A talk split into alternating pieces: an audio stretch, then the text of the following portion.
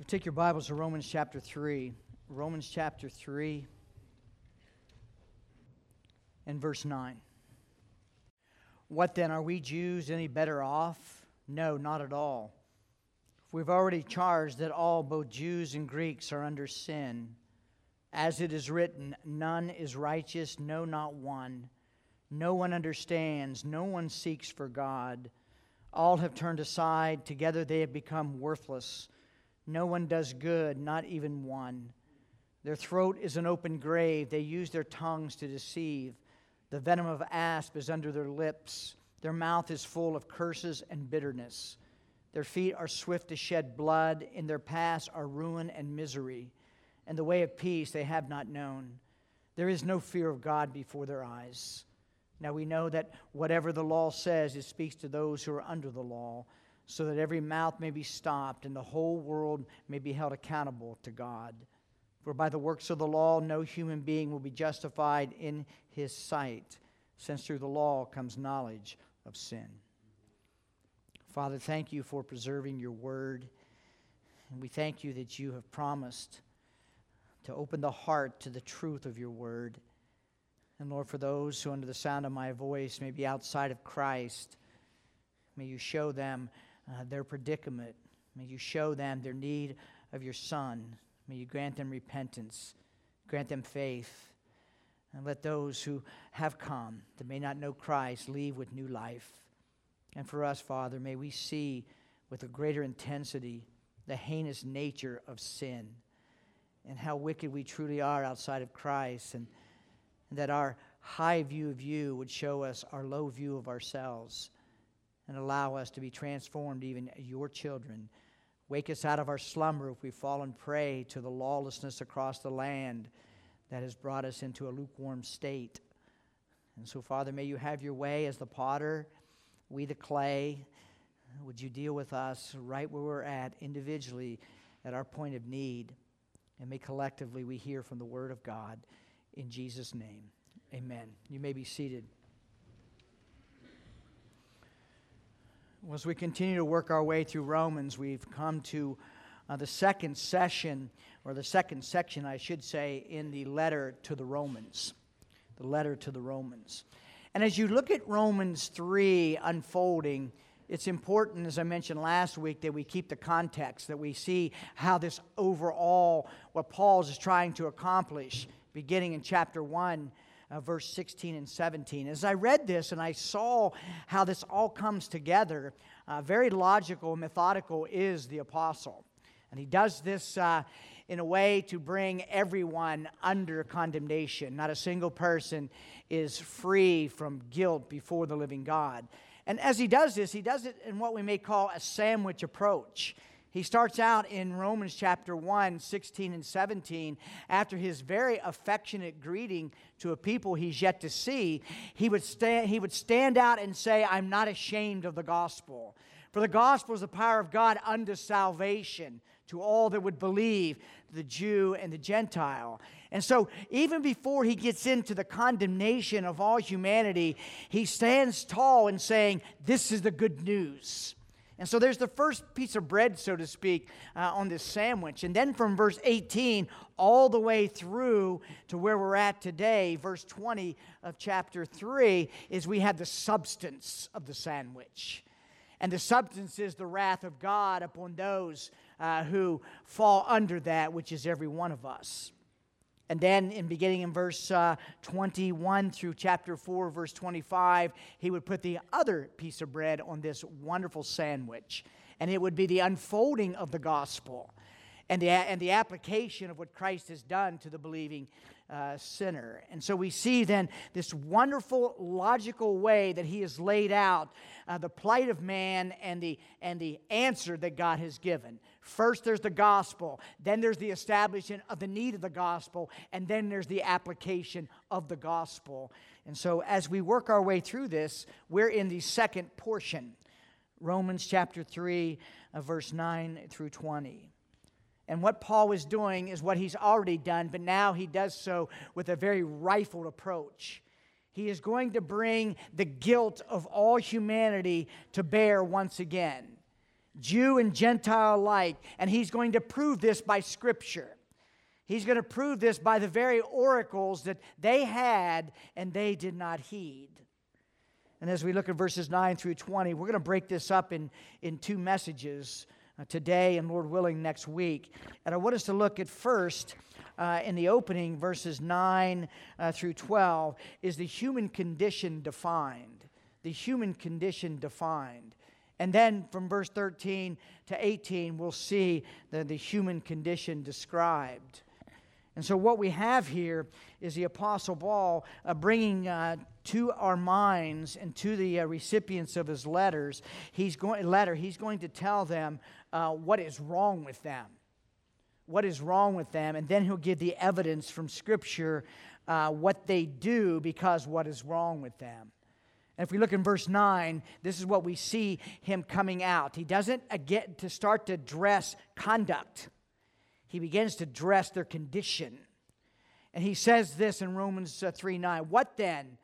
Are we Jews any better off? No, not at all. And he's already spent a lengthy amount of time acknowledging to those Jews that yes, privileges matter, but privileges matter not when it comes to the issue of salvation. Is no privilege that you had Jewish folks, the chosen, uh, will allow you to get a pass when God brings judgment upon all who have violated the oracles or the law of God. But what he's going to do now is, uh, as he says, we've already charged that all are under sin. He's going to remind them and even go into deeper measurement what is their condition. What has caused all this unfolding of chapter 1, verse 18? And we see uh, the debauchery of humanity and we see all the sin that has permeated. Why is that so? And he says, because they are under sin. Under sin. Now, he's already reminded them, verse 18 through 32 of chapter 1, that wicked people approve wicked behavior. As a result, they are guilty. And then, not to leave the hypocrite aside, in chapter 2, verse 1 through 3 8, he's going to say, You too, hypocrite, though you may disapprove of the wicked behavior, you do the wicked behavior. And now he says, Why do you do that? In verse 9, it's because you are under the power of sin. You are under sin. When I read this and I started thinking about being under something, and oftentimes you wake up on a cold morning and, and you're, you're snuggled in with a nice blanket and you don't want to throw that off. You'd like to stay for maybe another 15 minutes. You, you, you hit the snooze again. And no, but eventually, and perhaps with, with, with, with dread, you got to toss the blanket off and you got to go about your day. This is a blanket you can't throw off. You are under this heavy blanket, you can't throw that off. And so, what we have then is Paul is saying that you are under the bondage of a master. That's what the, the, the, words actually mean, under sin. It means that you are under the bondage, that you are having something lording it over you, that you are imprisoned, that you are subordinate under something that you can't help, nor can you change. To be under the power of sin is the condition of every human being. And that's how he would begin this final, this final blow to all humanity. It's not what you do that makes you bad, it's what you are that makes you do what you do. And he wants you to understand that you're under this heavy bondage, that you're under this mastery, this slavery of sin, which you have no power nor desire to get out from under in chapter 6 of Romans, uh, when we get there, we'll look at this at more, in more length. He uses one word that is a wonderful exposition of what chapter 3 says, being under sin. And in Romans 6.14, he would say, For sin will not have dominion over you. Dominion. That word dominion means to make one subordinate. It means to lord it over to prevail over. And friends, that's what we are by birth, that's what we are by choice, and that's what we are as it was passed down from our first parents in the Garden of Eden. is that every one of us are find our human condition is under sin. In Galatians chapter 3, Paul would also add to this. He says, But the scripture has imprisoned everything and everyone under sin. He would use the same words, under sin, in this letter to a church that had been drifting into a false gospel. And he says that you are imprisoned in this. And that's a question we must ask ourselves, even as Christians. Do we understand the, the dominion power that sin had over us? Or if you're not a Christian today, are you understanding and will God open your heart to show you that you are under a blanket that you cannot shake off? There was a well known uh, pastor of another time. Uh, he ministered in London and he lived on a street where he could look out his window and is, is where they carted all the prisoners that were headed to prison. His name was Dr. Ives. And Dr. Ives would go to the window and he would look outside and he'd watch these carts taking the prisoners to prison. And he would look out and he would see them and he would say this There goes Dr. Ives. There goes Dr. Ives. And the people that was in his company, when he would say that, they were wondering, well, What do you mean? And he used that as an illustration to, to show everyone the depravity of man. In fact, the total depravity of man. And he was saying, Oh, but for the grace of God, there go I down that street. Because as they are under sin, so was I under sin. That's an important perspective to have because it keeps you humble and it keeps you grateful for the power of the gospel. But as Paul would look at this in, in Romans chapter 3, and he would say uh, in verse 9 that we are under sin, or no better off, that we are under sin, all Jews and Gentiles alike, he would go on, starting in verse 10, and he would bore down on this. And he's going to say, It's one thing for me to say that you are under the bondage of sin, that you are uh, having it lorded over you. He's going to show us. In verse 10, he says, As it is written, he's going to show us how permeated we are with this sin he's actually going to show us total depravity. Friends, we are not partially broke. Uh, we are not partially, you know, we're not partially do things wrong. We are absolutely, totally broke and that Paul is going to address all the areas of our depravity in this. If you read through verses uh, 10 up through 18, you're going to see there's the condition in the first couple verses of that, and then you're going to see the manifestations of those as he talks about speech, as he talks about conduct. And then he talks about the chief cause of all those things in verse 18 that there is no fear of God.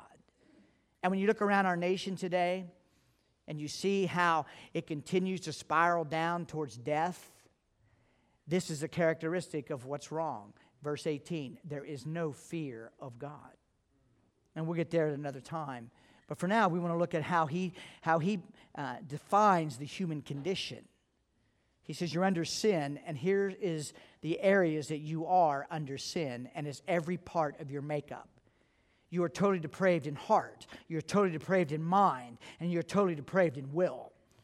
And so as we look at this, we find that he says, as it is written, notice that in verse 10, as it is written. Paul is now appealing to the Jews to the very thing that they were given, the oracles of God. And they had already uh, abused and neglected that great privilege. But now he looks at them and says, The very things that you claim as a privilege is the very thing that brings you under the dominion of sin. And it brings you under the bondage of sin. Calvin says of the words, as it is written, Paul now begins to reason from authority. And it, is the, and it is to the Christian the strongest kind of proof when authority is derived from the one true God. End quote. Now, as we saw last week, that there was this blasphemous dialogue that could have very well occurred between the Jews that, oh, so if we just go ahead and sin a lot and our unrighteousness, will that jeopardize God's uh, righteousness or his faithfulness? So Paul is now going to say, listen, I'm going to use the argument or the defense from the very word that you claim to believe, as it is written. And what does he do? He quotes three Old Testament scriptures. He will quote three Old Testament scriptures giving the evidence of what he's going to unfold in Romans uh, 3 uh, 9 through 18, and that is that their condemnation is just. That's how he ended verse 8. Their condemnation is just. Psalm 14, 1 through 3, he quotes this The fool says in his heart, There is no God. They are corrupt, they do abominable deeds, there is none who does good. You can see that all through the Romans text. The Lord looks down from heaven on the children of men to see if there are any who understand, who seek after God. They have all turned aside. Together they have been corrupt, and there is none who does good, not even one. He also would quote Psalm 53. Verse 1 The fool says in his heart, There is no God. They are corrupt, doing abominable iniquity. There is none who does good. God looks down from heaven on the children of men to see if there are any who understand, who seek after God. They have all fallen away. Together they have become corrupt. There is none who does good, not even one. And then finally he would quote Solomon, Ecclesiastes 7:20. Surely there is not a righteous man on earth who does good and never sins. So these Old Testament references affirm the New Testament truths of our captivity to sin. So, what does that mean for us? There are voices in our country today occupying pulpits that say the Old Testament is irrelevant. There are people today that dismiss the validity of the Old Testament. Paul has used the very oracles of God to declare a truth that is amplified and magnified throughout the New Testament, and that is man is corrupt to the core. Man is depraved to the core. So I find that very encouraging because you know, you know why, and you know this, but I'll remind you this, is that you can trust this book from Genesis to Revelation. You can trust this book from the, from the beginning to the end. Because truly, from Genesis 1 1 to the very end of the last verse in the Revelation, this is the Word of God. And the unfolding of verses 9 through 12, we find, as I mentioned, the truth of man's total depravity and his total detra- uh, depravity by nature. By nature.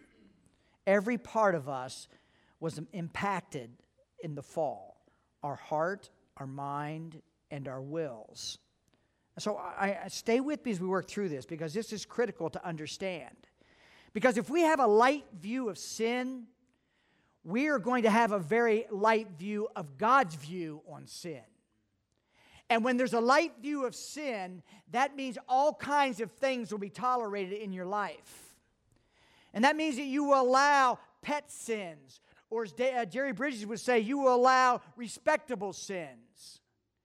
Is we should lament, lament the, the sin of pornography, and we should lament equally the sin of a critical spirit is that we should lament you know, the abortion, uh, heinous abortion crimes in our land, our sin. We should lament that, but we should also lament our pious, false pious pride.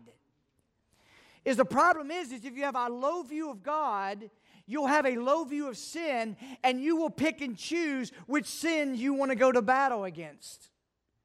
And you also pick and which sins that you will look around and pick on others with. So when we talk about total depravity, it, it is the truth of the scripture. And if rightly understood by the Christian, it should produce such an overwhelming gratitude for the power of gospel, the gospel that was the only thing that pulled that blanket of sin away from you. And if you're not a Christian here today, and a company this size, it's probably true. If you're not a Christian today, I want to tell you something. You are wasting your time trying to take that blanket off of you. You cannot. Why? Because you are totally depraved. Is that your mind is corrupt, your heart is morally destitute, and your will is held captive. And so, uh, a good illustration of this now, when we say total depravity, it doesn't mean that we're as bad as we could be. It doesn't mean we're, total, we're as bad as we could be. But it does mean that there's not a single part of the components of our being human has not been touched by that and touched in a sense that uh, not in a little way. i have been reading a book by Jim Orrick, and it's really good. Uh, he gave an illustration of total depravity. Uh, and this is what he said Quote, we put a sponge into a, uh, a bucket of vinegar. Now, picture this. We put a, a sponge into a bucket of, of, vinegar. Now, you know when you put a sponge in, in something of liquid, uh, the sponge becomes saturated with the vinegar. There's not a single part of the sponge that has not been touched by, you know, vinegar. He says it's so full that the sponge cannot contain any more if we remove the sponge from the bucket of vinegar and squeeze it as hard as we possibly could, no matter how hard we did, every bit of the sponge would still be damp with vinegar. I think, you know, it, it's a pretty good illustration. And he says if we would even cut off any part of that sponge and you held it, it would still be damped. And if you put it up to your nose, guess what you're going to get? You're going to get vinegar. The point that, that Orrick makes is this no human being, while similar, while no human is completely saturated with sin, every component of human nature has been adversely affected by sin. If we separate and examine the various components of human nature, every part is wet with sin and smells like sin. Now, we're going to talk uh, about these components because if we don't understand the magnitude of what happened in the fall, and if we don't understand the magnitude of the condition that every human being is before God, then we will not magnify the gospel. And we will not live lives of gratitude for the gospel.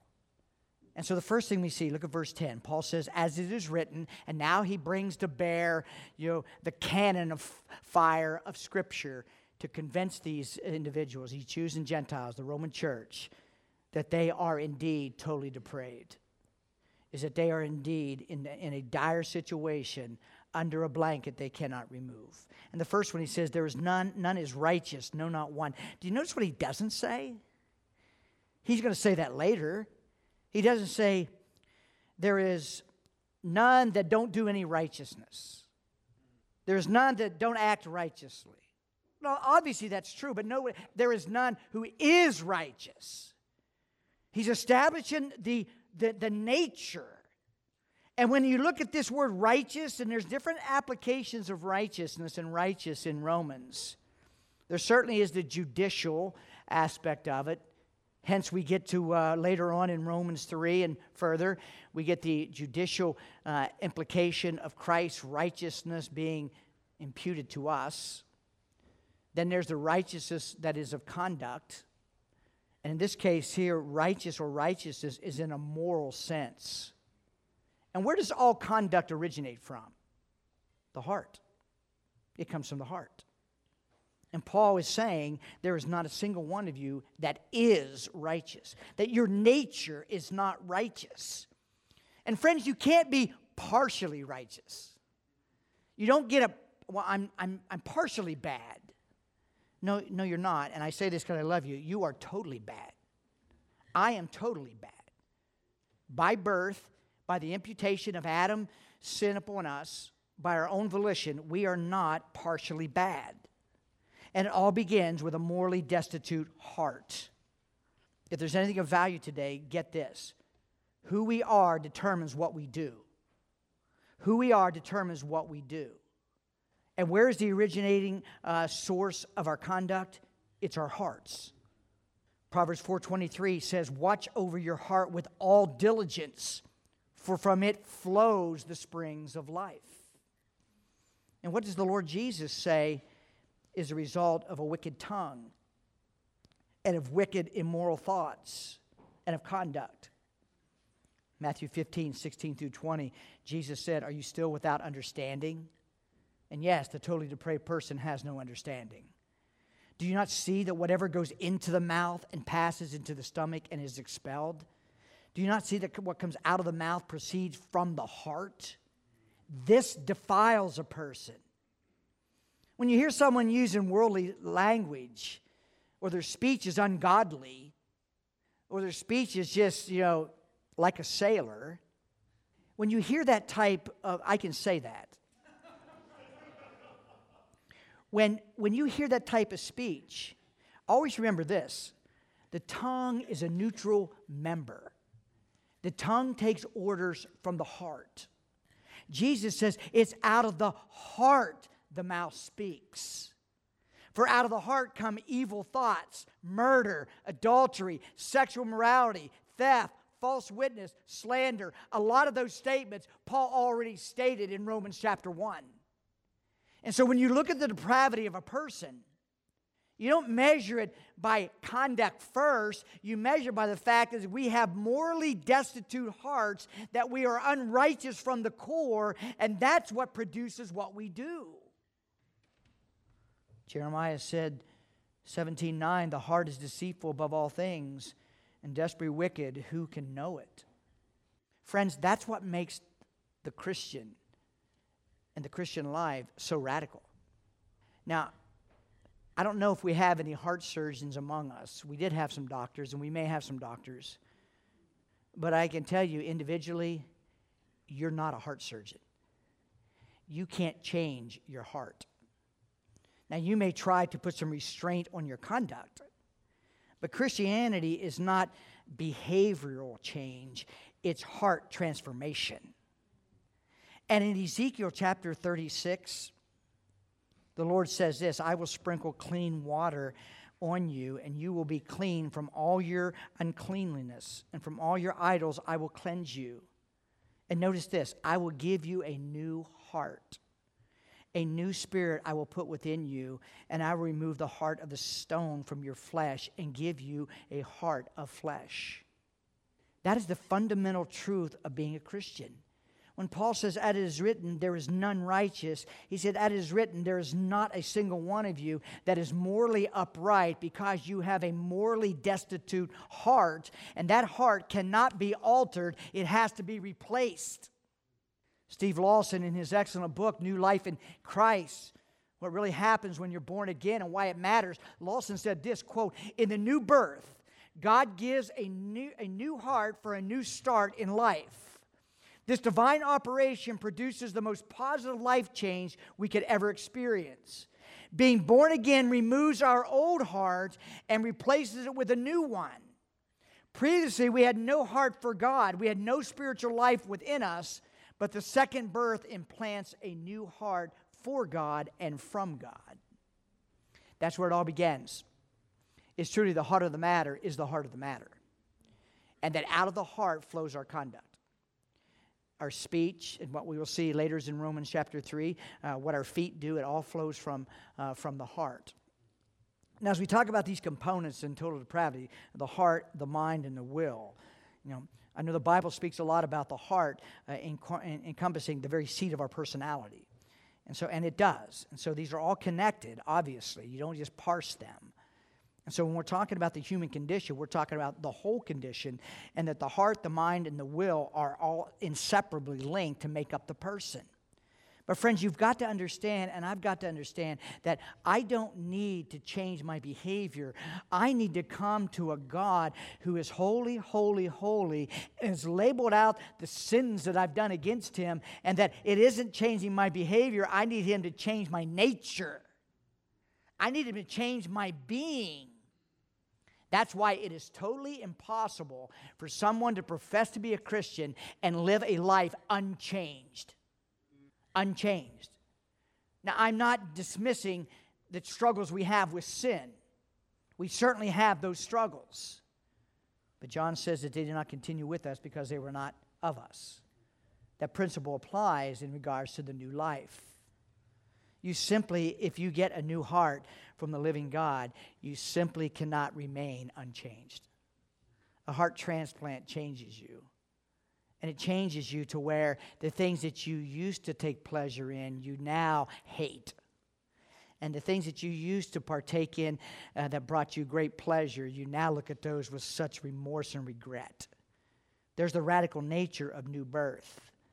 And so, one of the great ways we can determine if we've come to that point and if God has granted us a, a, a, a repentance and faith and we've experienced new birth, uh, we can know that by looking at our life and say, Have I seen these changes? Has there been this progressive getting out from under the blanket of sin? Has it no longer had dominion over me? But now look at verse 11. Not only do we see that there is none morally right because they have a morally destitute heart. And, and I hope, as I, as I harped on the heart, the heart there for a long time, I don't want any of you walking away here saying, I'm going to try to do better. Don't walk away here saying, well, I'm, I'm just going to try to do better. I'm just going to put some restraint on my tongue. Call me Wednesday and see how long that lasts. Is the fact is you can't you can't do what only God can do. Only the creator can create a new heart. And there's nothing you can do about that except and we'll get that toward the end of the message. Verse 11 Our total depravity extends to not only our heart, our being morally destitute, but it also has impacted, saturated like vinegar to a sponge, our thinking. Our thinking. Paul would say in verse 11, no one understands. So he goes from uh, no, none is righteous, none are moral. He says, no, by the way, none of you understand. Well, where is understanding? Understanding uh, it means to perceive or to comprehend, and the seat of understanding is obviously the mind is the mind. And like a corrupt heart being universal in humanity, so is a corrupt mind. I told you earlier, who we are determines what we do. I'll add a little tag to that. How you think determines how you live. How you think determines how you live. So goes our thinking, so goes our living. Remember the last act we read in Romans 1? when God says enough to a nation, to a people, he gave them over to their lust. He gave them over to further debauchery. And the very last thing they gave he gave them over to was what?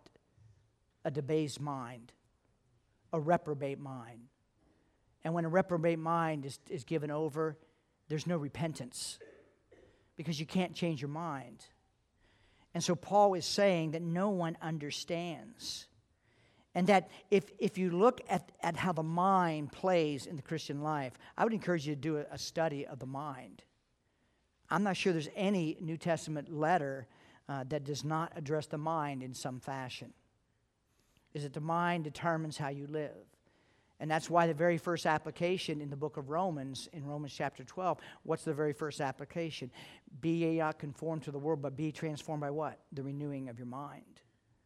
Well, then, if, if man is totally destitute morally, with his heart completely, completely just poisonous and, and depraved, needing a new heart, what about the mind? Well, we saw early on in the beginning of uh, creation, it wasn't long after uh, the Garden of Eden, that God saw the depravity or the corruption of God's uh, of his people's minds.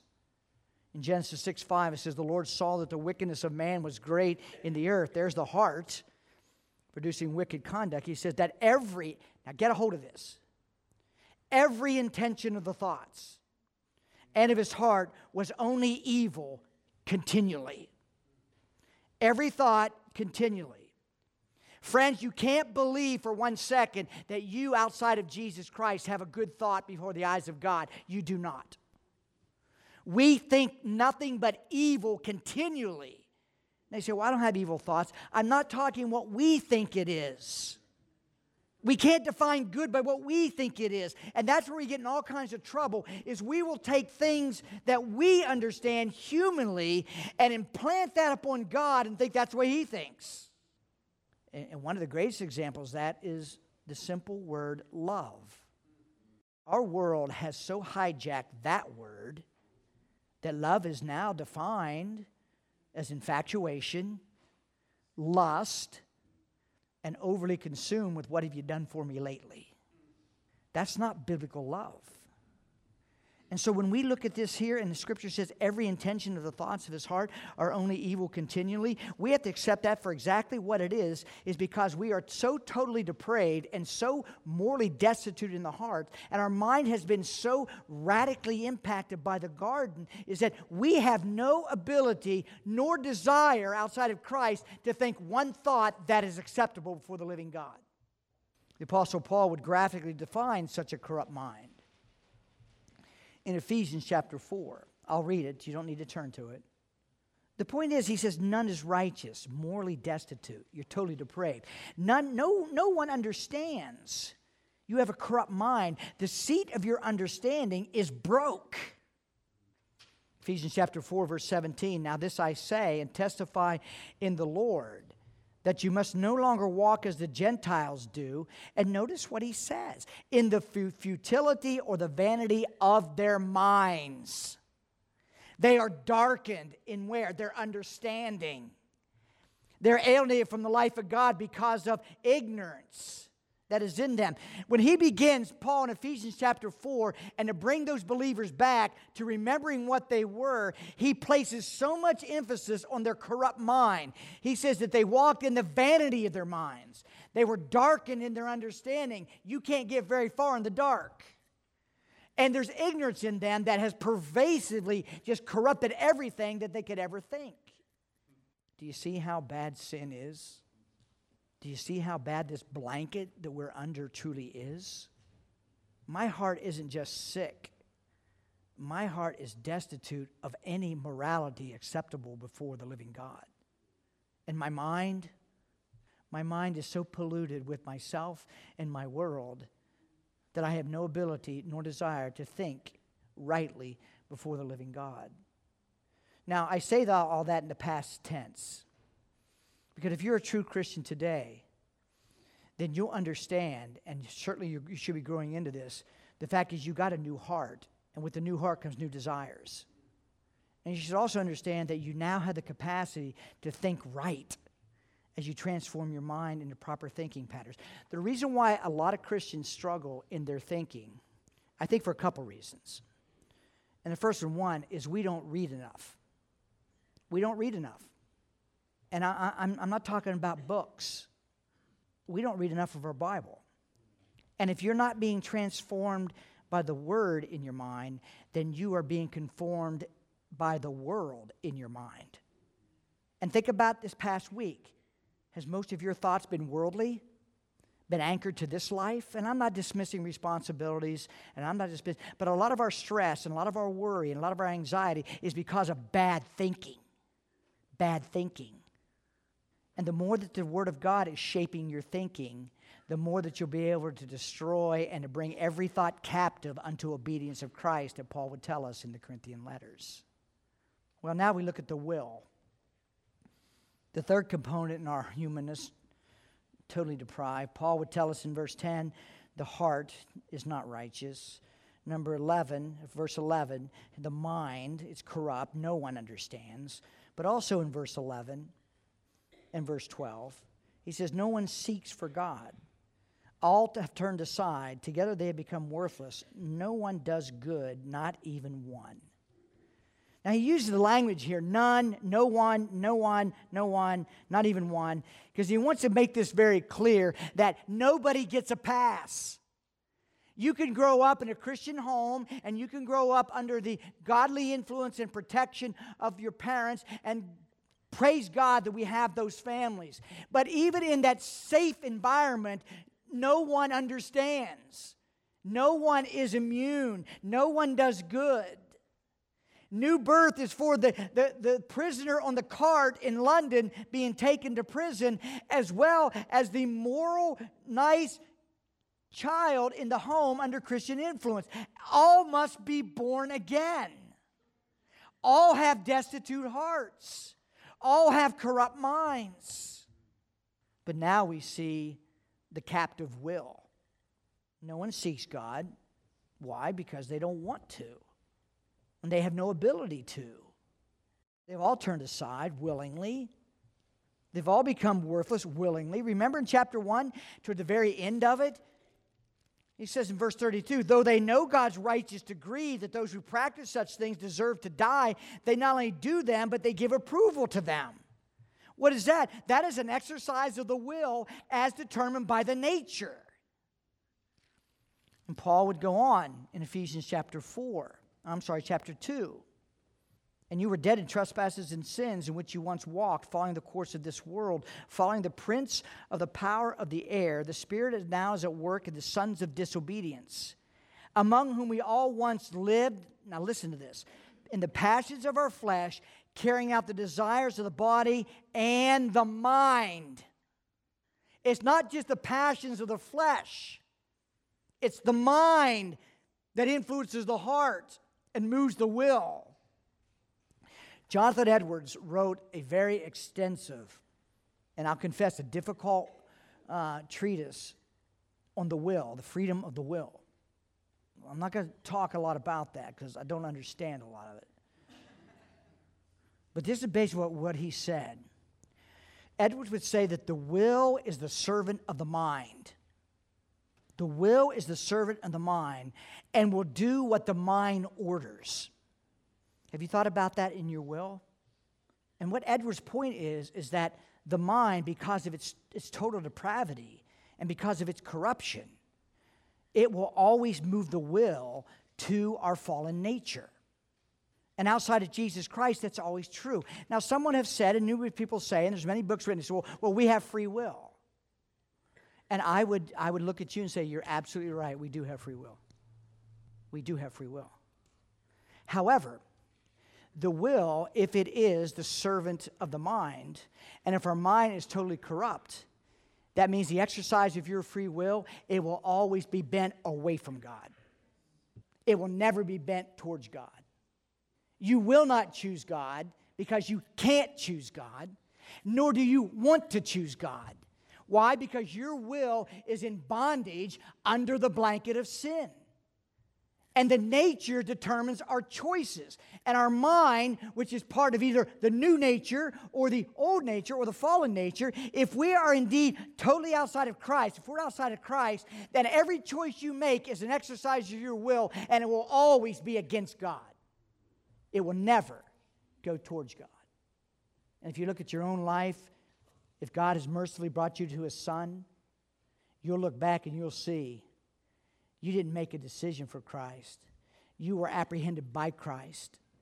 And as you grow in that understanding, now I'm not saying you didn't believe that you are responsible for that, but it's, it's, it's interesting to watch new birth grow. I believed in Jesus. I received Christ. I, I, I. And, and, and you did. But as you grow in that experience, you know what happens? The pronoun I starts to fall off the shelf. Him, him, him. It wasn't you. You were apprehended. You just responded to the apprehend, being apprehended. That's what it is. And so when you look at this understanding of the will, you have free will. You do not have free will in concerns to salvation. And the problem with that, I know people are kind of like, even now, but you need to understand something. Unless God regenerates you and gives you a new heart, you have no capacity whatsoever to choose God, nor will you, nor do you want to you have to be born again. And the order is important. You don't exercise faith in Christ, then you're born again. That's not how it works. You're born again, and then you respond to Christ. That's regeneration.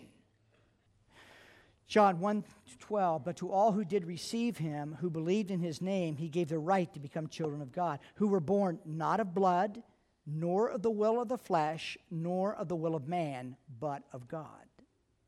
And you say, well, that makes me a robot. Absolutely not. Well, then how can I reconcile? You can't.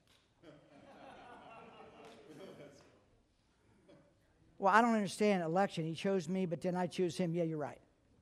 What else can we talk about? you know.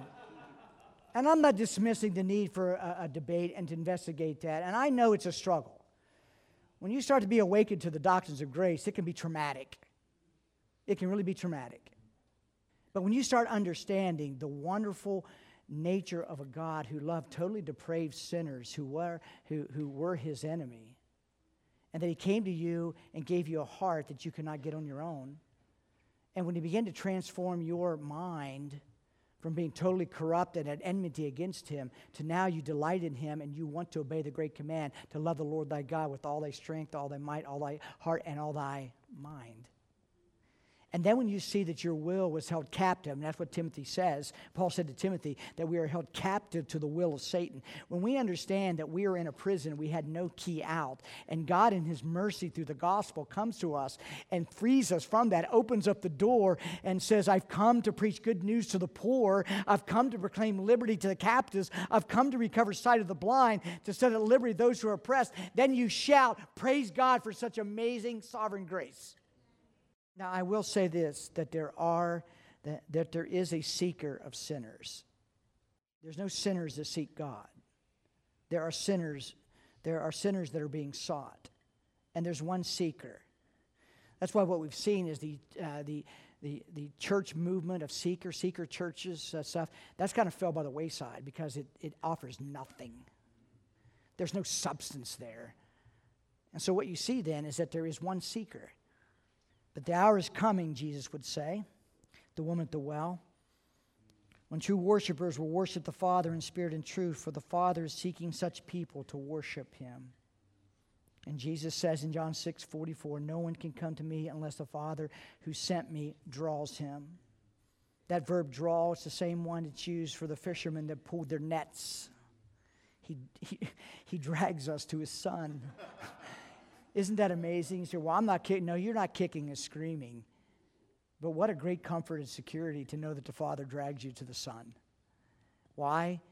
Because you couldn't drag yourself. None righteous, morally destitute. There's none that understand because of a corrupt mind. And there's none that will seek him because you have a captive will.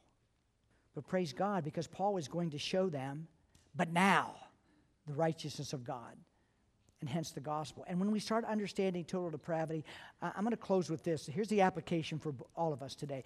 Turn in your Bible to Psalm 51. As I mentioned earlier, there's two groups of people here. There are those who know Christ and are praising him because he has freed them. He has, he has removed that blanket upon top of you. So you're, you're free. You're in Christ. You understand your depravity and how helpless you really were. And then there's others here uh, who've yet to come to know Christ. And I pray that you'll leave today understanding how desperately broke you are and how you can't change anything. You can do one thing run to Christ. You say, well, how do I know He's drawing me? Don't worry about that. But here's the application. First, for the Christian, I see in my own life, my wife and I were talking a little bit last night, and I said to her, I said, I need to know more and more how bad sin is, even as a Christian. Because there's so much in the world that pushes us to grow indifferent and indifferent to sin. As I mentioned earlier, that we, have a, we can degree sin and give ourselves a pass on certain sins. Well, for the Christian, here's the application Is it like David, we would understand the depth of our depravity? Look at Psalm 51, verse 1 and 2. Have mercy on me, O God, according to your loving, your steadfast love, according to your abundant mercy. Blot out my transgressions. Wash me thoroughly from my iniquity and cleanse me from my sin. There's three words there that, that define our depravity.